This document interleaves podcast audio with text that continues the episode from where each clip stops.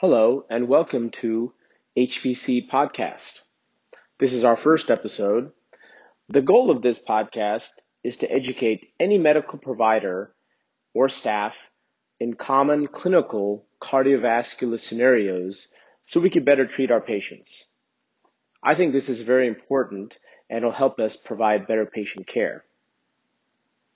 Now, podcasts on this account are meant for education and are not medical advice, so should not be used as such. Posts don't substitute for individualized treatment by your healthcare provider. Now let's go to our first podcast. The subject of this is something that commonly comes up daily in a cardiovascular clinic. Preoperative management for antiplatelets and anticoagulation for non-cardiac and non-vascular surgery. This also covers when and when not to bridge with medicines like subcutaneous Lovenox. Of course, these are just guidelines and we have to modify them for any specific patient. So let's step back a bit and let's review what are antiplatelets and what are anticoagulants. As a summary, antiplatelets are typically medicines like aspirin, Plavix or clopidogrel, Brilinta, ticagrelor, or prasugrel. Now, this is used, used in patients after coronary artery disease treatment with stents, sometimes bypass surgery, and after peripheral vascular interventions, usually PAD interventions. Those are antiplatelets. They prevent platelets from sticking together. Anticoagulants rather work on the clotting cascade and the clotting factors. These are medicines such as Coumadin, Eliquis, Pradaxa, and Xarelto.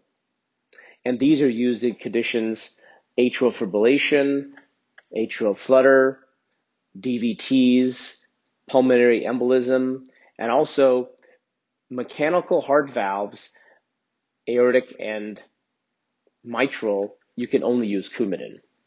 Now, um, you know, the newer medicines called Eliquis, Pradaxa, and Xarelto are known as DOACs, D-O-A-C, or direct oral anticoagulants, or sometimes NOAC, novel oral anticoagulants, when they were new, but they're not that new anymore. Um, interventional cardiology procedures such as PCI or some of the percutaneous valve interventions, we often continue antiplatelets and sometimes even anticoagulants during the procedure, especially if it can be done radially. Also, for vascular procedures such as endovascular PAD interventions and even some surgical vascular procedures, we sometimes continue antiplatelets. Now, for electrophysiology procedures, typically antiplatelets can be continued, but in terms of anticoagulants, again, these are the Coumadins and Eliquises and Xareltos. Ideally, they should be held to prevent bleeding, as when a device is implanted, there's an open pocket. But it really depends on the bleeding risk of the patient versus the stroke risk, especially for atrial fibrillation. So this is probably a topic for a separate podcast in the future. So let's let's now go to the main topic for today, non-vascular, non-cardiac procedures. And I'll go over five of our most common conditions and how you adjust these medicines when a patient has one of these conditions. Number one, atrial fibrillation or atrial flutter. Typically, we don't bridge with Lovenox, low or high dose, unless the CHADS VAS score is very high, like that's like six plus, or they had a stroke in the last six months. If they had an ablation recently, let's let our friendly electrophysiologist decide, and I know they're always available. Typically now, if for whatever procedure is necessary, these medicines, anticoagulants have to be held. Again, anticoagulants are Eliquis, Xarelto, Pradaxa, hold them for two days, and Coumadin for five days.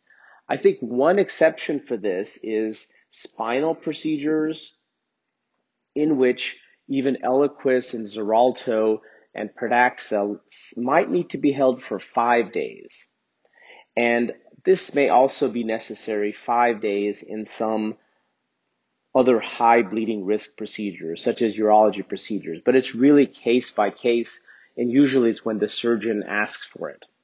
Um, so typically hold for two days for atrial fibrillation and atrial flutter, Eliquis, Xarelto, Pradaxa, and do not bridge. Second common condition we see is DVT, deep venous thrombosis, or pulmonary, pulmonary, pulmonary, pulmonary embolism. Now, in these patients, unless the event, the clot, was less than six months ago, don't bridge with Lovenox, low or high dose. Um, the third condition is uh, coronary artery disease and MI. Um, typically now we're dealing again with antiplatelets, not anticoagulation. If the stent, coronary stent, or the MI was greater than a year ago, or they had bypass at any time, then you don't need to bridge with Lovenox for these patients. Um, you don't need to bridge antiplatelets. If the PCI was six to 12 months, um, it really depends on if they had ACS, acute coronary syndrome, or if they had um, what type of stent. Uh, so really let the interventional cardiologist who implanted the stents or ask one of our interventional cardiologists if it was done somewhere else. Uh, the data and the guidelines for this are really changing, especially with some of the newer generation stents. So basically, we usually have to hold the Plavix, Brilinta, um, and the aspirin for five days uh, before these before elective procedures. Sometimes, if the stent was done more recently, we continue the aspirin for the elective procedure. So, um, if the procedure was greater than six to 12 months after the stent, that is the non-cardiac procedure, such as endoscopy, was six to 12 months after the stent, typically it's very safe to hold aspirin and Plavix or um, the other antiplatelet like Brilinta or Effient or Prasugrel, which we use a lot less. Um, fourth common scenario is valves. So when a patient has a history of artificial heart valve, if it's a bioprosthetic, which includes TAVR, there is no bridging necessary for bioprosthetic valves. Now, the mechanical valves are typically aortic and mitral. So let's go over aortic first. A mechanical aortic valve, if the ejection fraction is normal and no previous thrombotic event, then they actually don't need to be bridged with Lovenox, do not need to be bridged. But it's a different scenario for mitral valves, mechanical. The mitral valve is lower gradient, not as much flow over the valve, not as much pressure to dislodge clots. So all of these need, need either Lovenox or heparin bridging. And uh, sometimes if they have like end stage renal disease or um, very bad renal function and you cannot use Lovenox, they may have to be admitted to the hospital for even a minor procedure like endoscopy uh, in order to get IV heparin.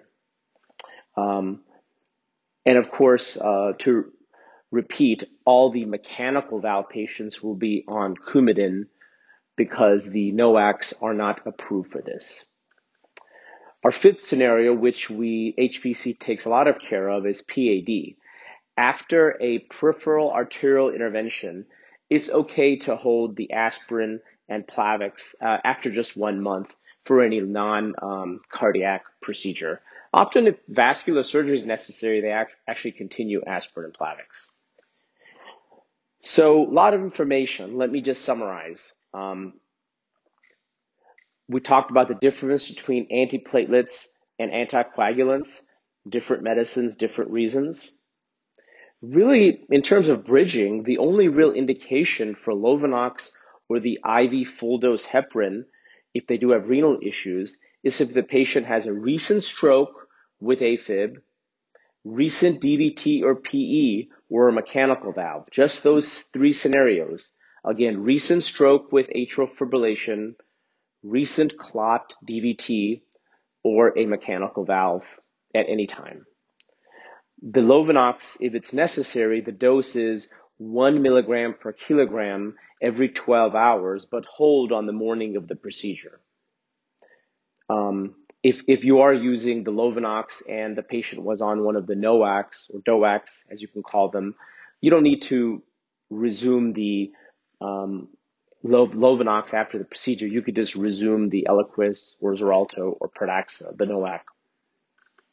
And for Coumadin, since you are, um, it takes several days to get back into the therapeutic INR range, resume Coumadin and Lovenox post-operative and stop the Lovenox when the INR is greater than 2. So I hope this, uh, I hope this uh, helps you understand this condition more um, and these patients. And um, I'd love to hear any suggestions for future to- future topics. Thank you very much.